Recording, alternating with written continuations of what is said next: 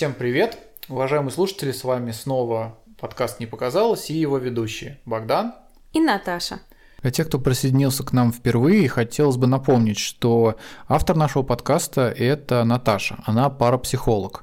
А я редактор. Я смотрю на все те вещи, которые Наташа нам рассказывает с точки зрения объективной реальности и официальной науки.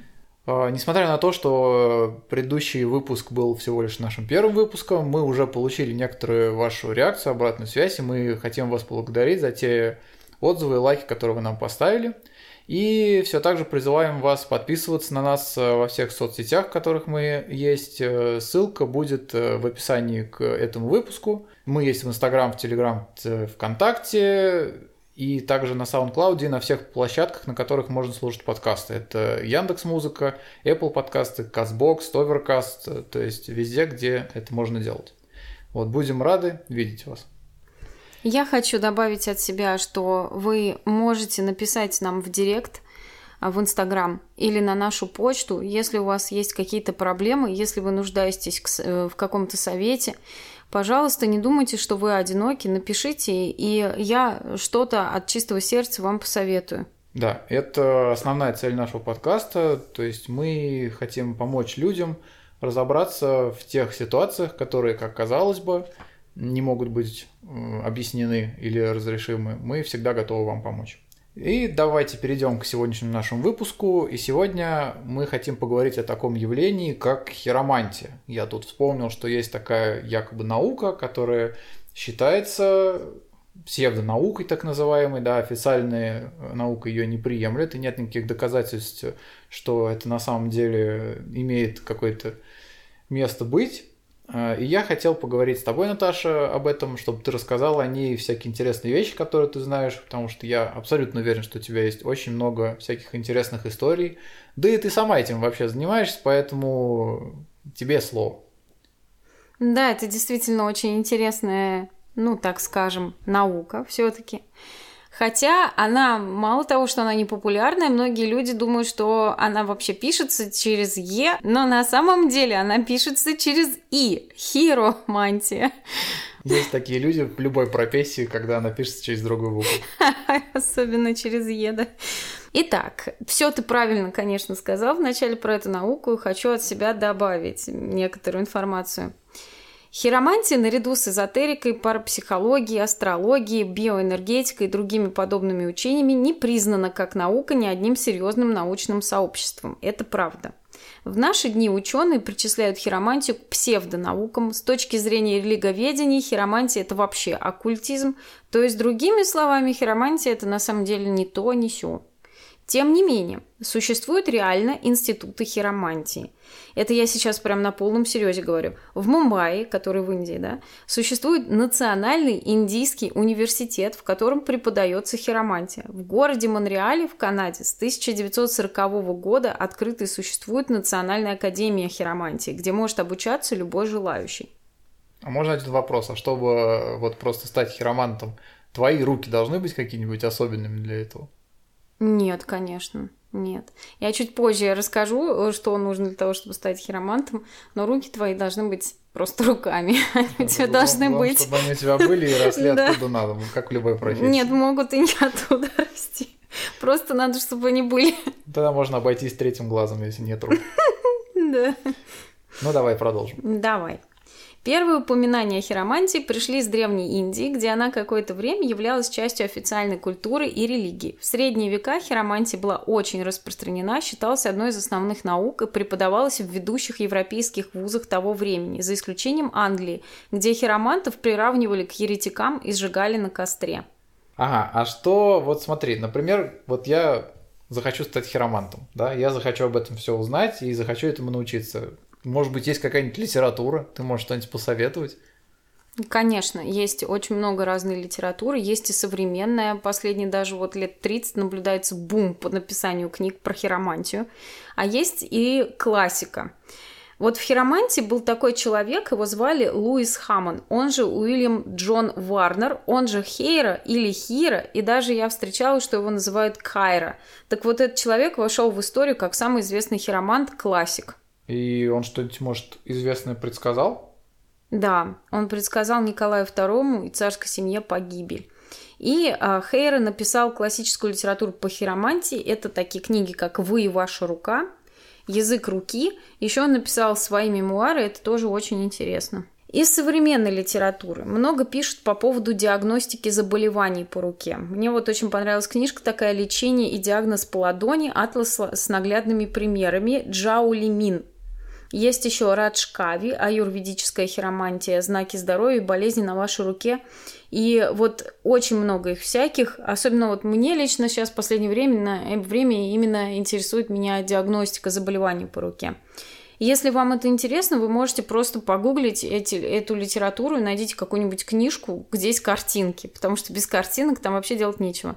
Да, и мы обязательно приложим название вот этих книг, о которых Наташа сказала, в описании этого выпуска. В Инстаграме тоже, может быть, даже выложим какие-нибудь обложки этих книжек, чтобы вам было проще их найти в интернете. Я думаю, они достаточно просто их там найти.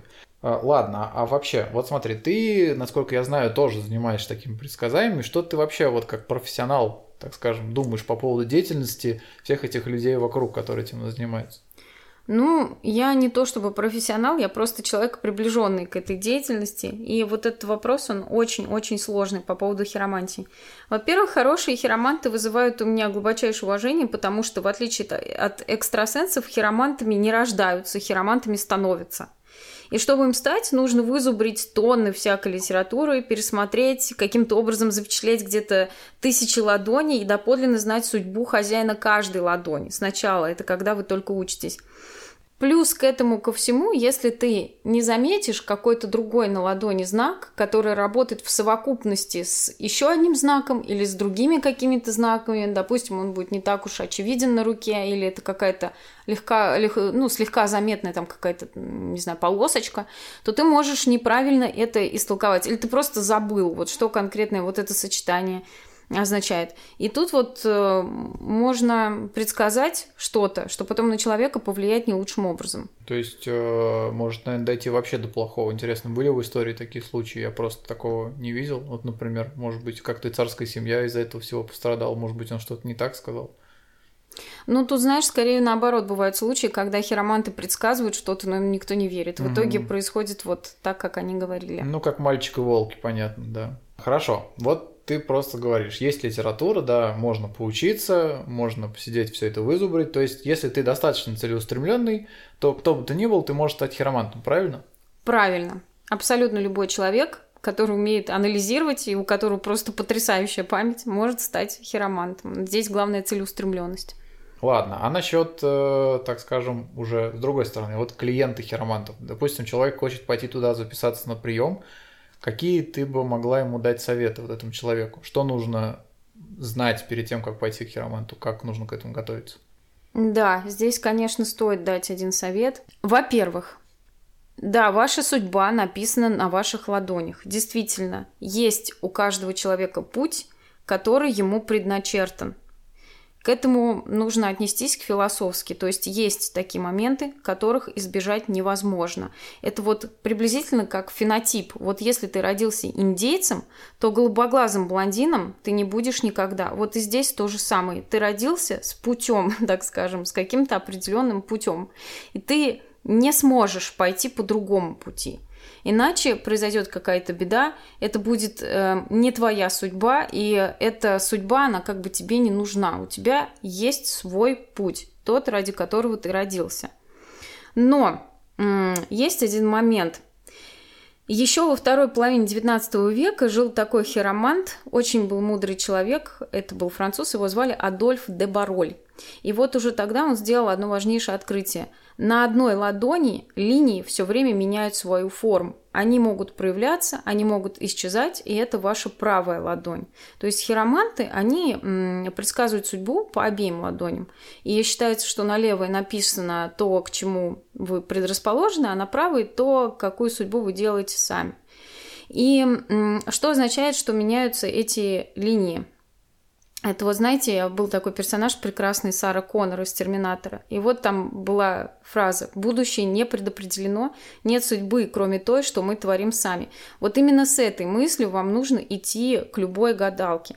Поверьте мне, ваши добрые намерения, ваши действия, а не бездействия, ваша личность может коренным образом изменить весь тот негатив, что предрекает ваша рука. Здесь очень важно бороться с теми негативными аспектами, которые как бы вам предопределены. Ну, то есть, смотри, получается, что, да, ты говоришь, судьба твоя предопределенная, и мы все, получается, находимся в какой-то такой, живем по программе этой какой-то великой матрицы, но мы, дорогие слушатели, получается, у вас хотим вдвоем сейчас вот так вам сказать, что не надо это воспринимать как-то фаталистически, да, то есть не нужно с отчаянием смотреть свое будущее, потому что, как уже Наташа сказала, вы в любом случае сами творите свою судьбу. Неважно, что у вас там записано в вашей программе, вот, каких-то событий вы не избежите, вы ничего с этим не сделаете, но все остальное полностью в ваших руках. Ну, в общем-то, да. То есть тут как бы есть весы. На одной части этих весов то, что вам дано как бы вашим роком, а на другой части весов то, что вы можете изменить. И вот здесь есть одна потрясающая деталь, я вот прям с удовольствием расскажу. Сейчас есть русский хиромант один, его зовут Борис Акимов. Он сам по себе врач по профессии, и он в какой-то момент своей жизни он окунулся в хиромантию, и у него была возможность пересмотреть тысячи-тысячи рук своих пациентов. И он э, был какое-то время в депрессии из-за того, что он видел нехорошие последствия там ну, каких-то заболеваний на руках, и он все время думал, как же можно это изменить. И у него э, вся его, так скажем, хироманская деятельность, она началась с того, что у него была пациентка с бронхиальной астмой. И после длительного лечения ее линия жизни стала длиннее лет на 10. То есть это можно изменить. Потому что если есть диагностика, то есть и лечение. Ну, не для 100% случаев, конечно, но для каких-то из них точно. Слушай, а вот я хотел узнать, а может ли сам себе хиромант по своим собственным ладоням что-нибудь предсказать? Это вообще легально? Конечно, это легально, но это для этого нужно быть очень сильным человеком. Вообще, хироманты очень-очень сильные люди. Те, которые через И, конечно, а не те, которые через Е. А почему? Почему именно сильным, я не понимаю. То есть ты можешь, например, предсказать человеку, что он болен каким-то заболеванием, и он там, да, вот ты говоришь, что это нельзя это событие изменить, а при этом сам себе ты должен как-то более к этому стойко относиться. В чем причина? Нет, ну это вообще тяжело, так скажем, жить сознанием того, что что-то произойдет нехорошее. За тебя уже решили. Да, что что-то за тебя уже решили. Но вот опять же, в плане заболеваний я могу сказать, что у меня лично на моей руке, на левой, есть линии, которые показывают болезни э, желудочно-кишечного тракта. Это действительно у меня есть, но на правой руке эти линии гораздо мельче, потому что я прохожу бесконечное лечение. И действительно, если бы я этого не делала, то я бы себя чувствовала гораздо-гораздо хуже. Да, хорошо. Кстати, я вот э, мы об этом во всем разговорились. Я вспомнил, что мы некоторое время назад смотрели с тобой сериал Хиромант. И там была тоже такая классическая история русского сериала, когда парень шел к успеху, и тут у него еще и паранормальные способности. И я помню, меня особенно забавляло то, что у него э, на руке появлялись вот эти странные знаки, что какое-то событие, ему ничего не надо было читать, ему практически уведомление приходило, только он жил в 2007 и он всего этого еще там не было. Вот, то есть э, что-то происходит, он такой, ох, ничего себе, странный знак, надо что-нибудь пойти кому-нибудь сказать. И ему половина никто не верил, в итоге он там оказался в тюрьме, по-моему. Ну да, там такая история, конечно, немножко депрессивная. Меня другой момент там посмешил. То есть он а, с одной из своих первых девушек, когда познакомился, там, ну, прош, прошло какое-то время после их романа, и он говорит, да, я знал, к чему приведет этот роман, и когда именно этот роман закончится, я все это знал сначала. Но если ты знал это сначала, да, а он, как хиромант, он должен был знать это сначала. Зачем ты это делал, если тебе это не нравится? Вот этот вот момент меня немножечко так, э, ну, смутил. Ну, он, наверное, подумал, ну, ну что поделать, ну так предопределено. Ну, ну да. Ну, я останусь, но, наверное, потом мне предначертано кого-нибудь еще встретить, а может быть и нет.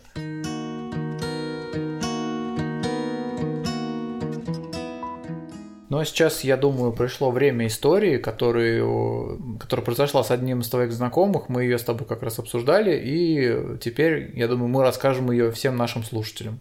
Да, давай так и сделаем. Итак, расскажу я сейчас историю своего знакомого бизнесмена Макса с его же слов.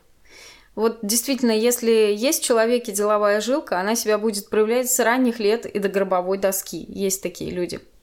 Поясню, что этот человек просто король торговли между Китаем и Россией, а сейчас еще и между Китаем и Таджикистаном.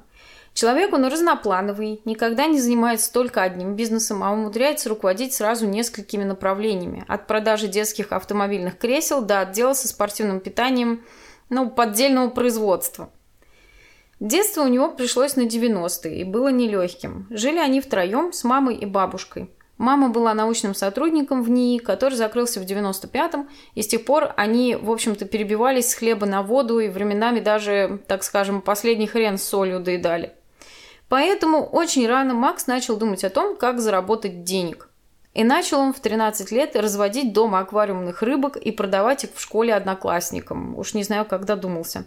Более того, он скооперировался с каким-то зоомагазином и в обход кассы барыжил аквариумами и остальной бурдой для рыбок. Это было довольно сытное для него время, он даже приносил какие-то деньги домой, но заучи с учителями быстро эту лавочку прикрыли. Вызвали в школу его мать и обвинили ее в мошенничестве с вовлечением несовершеннолетнего в совершение преступления, что, по их словам, каралось сроком до 6 лет лишения свободы. После этого случая, кстати, Макс ненавидит школу и все, что с ней связано. После неудач в аквариумном бизнесе его подростковый мозг подсказал заняться чем-то более серьезным. А что серьезного может сделать парень в 15 лет? Как заработать денег-то без всяких знаний? И так совпало, что его мать и бабушка очень увлекались всякими оккультными науками и считали себя способными к чему-то великому и мистическому. Потому и литературы соответствующей в доме было полно. Недолго думав, Макс выбрал для себя хиромантию.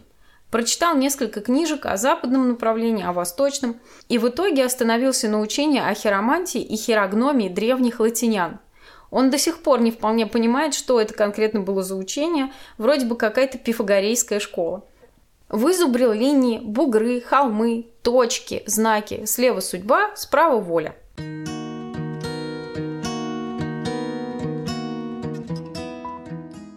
Наступал 2000 год. Люди ждали Христа, апокалипсиса, черта на тарелке и верили в то время люди вообще всему.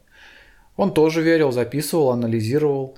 Он собрал в кучу срисованные на тетрадные листы руки одноклассников. Ну, чем еще заниматься в школе, как не срисовывать руки одноклассников? Анализировал эти рисунки, потом отдельно писал для каждого из этих людей прошлое и будущее. Он себе выработал очень важное правило. Ты говоришь о его, о чужой судьбе только тому человеку, которому ты гадаешь. То есть не рассказываешь это никому больше, чтобы больше никто не слышал. Но не только по этическим соображениям.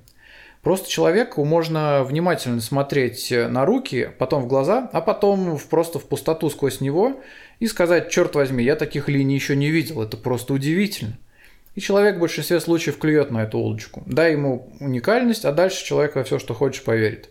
Он это делал не специально. Просто интуитивно поначалу так получалось. Начал он с девочек своего класса. Одной из них он рассказал о ее прошлом. Начинаешь с того, чтобы проверить и заставить э, поверить слова о будущем и увидел знак огня над линией жизни под холмом Меркурия и сердцем. На самой линии жизни была точка. На линии любви этой девочки был разрыв в том же возрасте, что и точка, и знак. Это неумолимо значило, что кто-то самый близкий погиб в огне. Вряд ли парень, девочке было тогда лет 10. Об этом все Макс ей рассказал, но и оказалось, что действительно у них в семье произошло страшное, произошел пожар в доме. Девочка никогда вообще никому об этом ранее не рассказывалась. И тут э, прямо перед ним разревелась. Было очень грустно от этого всего. Макс сам вообще опешил от того, что все так совпало, и он очень сильно поверил в хиромантию и в свои способности. И понеслось. Вообще в школе не осталось ни одной девочки, которой он бы не гадал. Очередь к нему стояла просто десятками. Слава ширилась, он уже гадал уборщицам, поварам, за что его даже подкармливали в столовой, и даже некоторым учителям – Гадал он не за деньги, а процветал бартер. Он гадал за жвачки, сигареты, пирожки, столовые, поблажки на физике. По крайней мере, в еде и всякой мелочи у него проблем уже не было.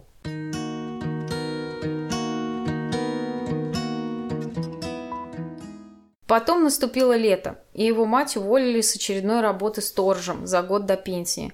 Она сидела дома в депрессии, а Макс клеил на заказ аквариумы из стекла, которые они с пацанами тырили на стройках. Этого хватало им на сиги и пиво, но заказы были редкими. Тогда он и принял отчаянное решение и пошел гадать на улицу за деньги. Просто сел возле мясного рынка и тройка друзей подошла к нему для пиара, и он им там типа гадал. Умно, да? Народ увидел очередь и начал спрашивать, а что он правду говорит? Друзья подыгрывали. В первый день к нему очередь была человек 20. Он не брал конкретной суммы на вопрос почем, говорил, насколько нагадаю, столько и заплатите. Большинство давали 10-20 рублей. А он в белой рубашечке, рваных джинсах с волосами до плеч кидал деньги в рюкзак и шептал людям на ухо то, что они, в общем-то, и хотели слышать. Потом подошел какой-то браток, откинул пиджак, а на ремне у него пистолет. Смотрит он на него и говорит, ну давай, погадай, скажи, баба мне изменяет или нет. Макс долго смотрел на его руку, начал издалека размытые факты о прошлом, а сам думал, что же сказать-то мне. Потом плюнул и по науке, изучив линию сердца, сказал «Прости, но правду скажу, изменяет тебя она, и всю жизнь изменять будет, хоть ты и хочешь не быть. Но эти линии на руке судьбы так говорят. По руке воли ты можешь все изменить, если сил хватит». Браток ухмыльнулся и дал Максу штукарь. После этого люди из очереди вообще хлынули к нему. Гадал до темной ночи, сидя на бордюре буквально. А когда в подъезде с пацанами деньги потом пересчитывали, офигели просто, почти пять штук было. Макс, конечно, половину матери занес, половину они с друзьями за два дня пропили и проели. И такой бизнес у него продолжался еще пару недель, пока он не перешел на новый уровень и не начал гадать коммерсантам с рынка. Там уже другие расценки были, другие деньги пошли.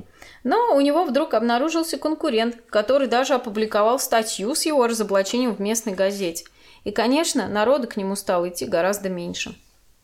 Я спросила у него, чем же вся эта история закончилась, на что он мне ответил, что деятельность эта стала для него небезопасной. И так получилось, что один из коммерсантов с рынка, который торговал краденными в основном БУ мобильниками на рынке, трудоустроил его к себе. А что случилось с этим бандитом и женой-то, которая изменяла ему? Ну, кстати, да, этот вопрос я тоже задавала Максу. Он сказал, что сам об этом долго переживал, его действительно мучила совесть, потому что он же сказал это, в общем-то, от балды. А вдруг этот браток сложил свою жинку в багажник и закопал потом где-нибудь в лесу. Ну, Макс даже пытался какое-то время спустя найти этого человека, но у него ничего не вышло. Вот такая история. Да, такая вот э, Очередная история про лихие 90-е получилась у нас. Уважаемые слушатели, мы хотим узнать, что вы думаете про всю эту историю. Э, пишите отзывы на подкаст-платформах. Также можете написать нам в директ Инстаграм или оставить комментарий к выпуску. Можете написать, конечно, нам на электронную почту, если вы хотите узнать что-то более подробно об этом. Еще раз хочу дать один очень важный совет. Ребята, если вдруг вы узнаете, что что-то в будущем у вас должно произойти, тем или иным способом, и это вам не нравится, вам нужно найти причины, почему это может произойти. И нужно искоренить вот эти причины. Тогда не будет следствия. Главное, очень сильно не увлечься этим. А вообще настраивайтесь всегда на позитив и знайте, что из любой ситуации практически есть какой-то выход. Его нужно просто найти. А, ну да, очень хороший совет, Наташа. А, и это был второй выпуск нашего подкаста «Не показалось» про хироманта. Э, мы увидимся уже с вами скоро снова э, в нашем следующем выпуске. А теперь э, всем пока. Пока-пока. Увидимся. thank you